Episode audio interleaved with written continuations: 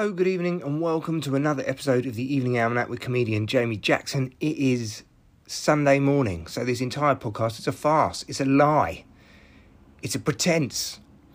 I should be doing it last night, but I was um, far too tired. Did a gig last night, came back quite late because it was in Ealing, which means you know a bit of a trek home, and um, it was it was it was not a good gig.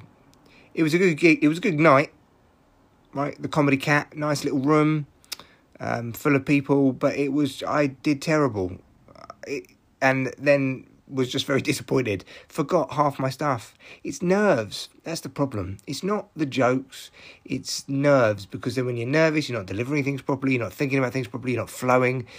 And one of the things is everyone always says to me, "Well, I, this." A few people have said to me, you know, get a tight five and all that. And I've had tight fives. I've got quite a few tight fives, but I just ditch them and then do other stuff because I want to continuously do other stuff.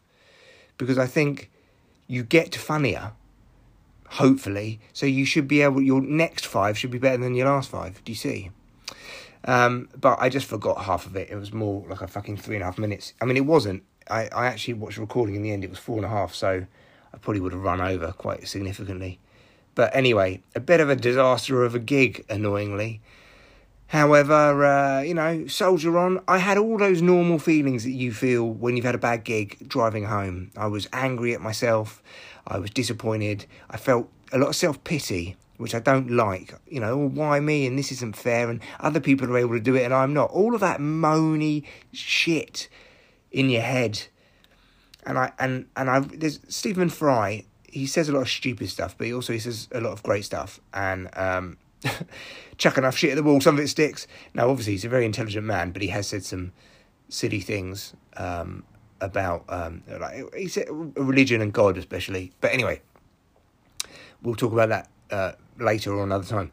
He said something about self pity being the worst emotion because you know it's it's it doesn't serve you in any way. If, if anything, it detracts from serving you, and it's so true. And I was like annoyed that I was feeling like this, but then also being like, ah, comedy's hard and I, I want it to be easier. And as they say, life doesn't get easier, you get better. So I was like, right, okay. And then I listened to Roachford's Ride the Storm. Listen to this song if you're feeling down, it's great. And, uh, you know, as he says, ride the storm, life goes on. Life goes on, ride the storm what he's done there is he's just taken those first lyrics to the chorus and then flipped them for the second part of the chorus. But it's a really good song, and it just made actually just made me feel better. When you're in a bad mood, and I, and I was driving home, the last thing you want to do is listen to uplifting music or happy music. And when it came on, I was like, I'm going to turn this fucking chirpy bastard song off. It's not even chirpy, but it's more like, hey, don't worry about it. It's like a nice warm hug of a song and I didn't want to listen to it. And by the end of the song, it only took about three minutes. I was like, yeah, he's right. It's if anything, it's quite funny that I went there and did shit. You know, look at the funny side of things. So that was that. There was a, a woman on there who was really good. She was probably older than I was. She was probably probably heading towards fifty, and it was mostly men in the room. There was three or four women, and she did a whole great thing about how she hated us all and we're all pussies and we all need to man up and listen to Andrew Tate and no one cares about your your fucking problems. And I was like, I found it really funny. I was like, this is great. This is so refreshing. You do not get this.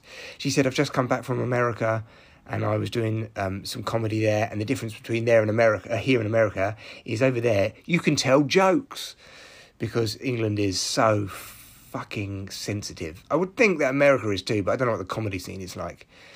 Um, like another guy came on and he said something about how because he was male he was you know f- fucking so privileged. And it's like shut up. That's programming into your head. Someone saying to you oh you're male so you can't complain because your life is so privileged.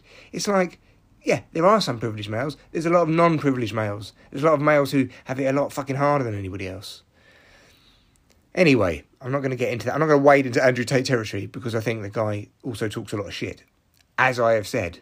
But I still maintain he has been set up. I could be wrong. Let's see. But I still maintain. And and recently there's been evidence coming out that those the, the two women um, colluded, and there's messages between them saying, you know, you got to pretend this, you got to pretend that. So let's let's see how it, it it all pans out. I don't know why I'm fucking talking about Andrew Tate again, but anyway, the point is, this woman came on stage and she did a really refreshing, different act, and then someone uh, later on said, and I hate this as well. Anyone here a Tory? And no one put up their hand. So he went to tell a Tory joke, and then the woman went, "I am the same woman," and then he's like, oh, "Okay, I won't tell it then." because you know, and it's like yeah, because there's certain things I hate in comedy. One of them is talking about Wetherspoons, one of them is talking about Tories, one of them is talking about Brexit. They're all cheap bullshit, nonsensical laughs, group think, right think. Anyway, she came on and did none of that. And just showing a tiny little bit of bravery and do, doing something different in comedy is always good. And it's rare that you get it especially on the open mic scene. People always talk about, oh yeah, it's full of edge lords. I've, I've never seen anything like it. I've never seen edge lords in comedy. She's the edgiest thing I've seen, really, apart from Lenny Sherman, and he can do what he wants. He's a great comic as well. Look him up. All right, well that's it. It's just this was just a comedy roundup. It's Sunday. I hope you enjoy your uh, weekend, the last of it. Sunday. I used to get a lot of Sunday dread, and then my, one of my mates said to me, "It's the second best day of the week." because it's the only other day you're not working. And it's like, oh, yeah. Though it would be nice to have a life where you didn't just count down to the weekend. Or, or should I say, be nice to have a job that you don't do that in. And I like my job enough, but you know, you know, you know. See you on the next pod.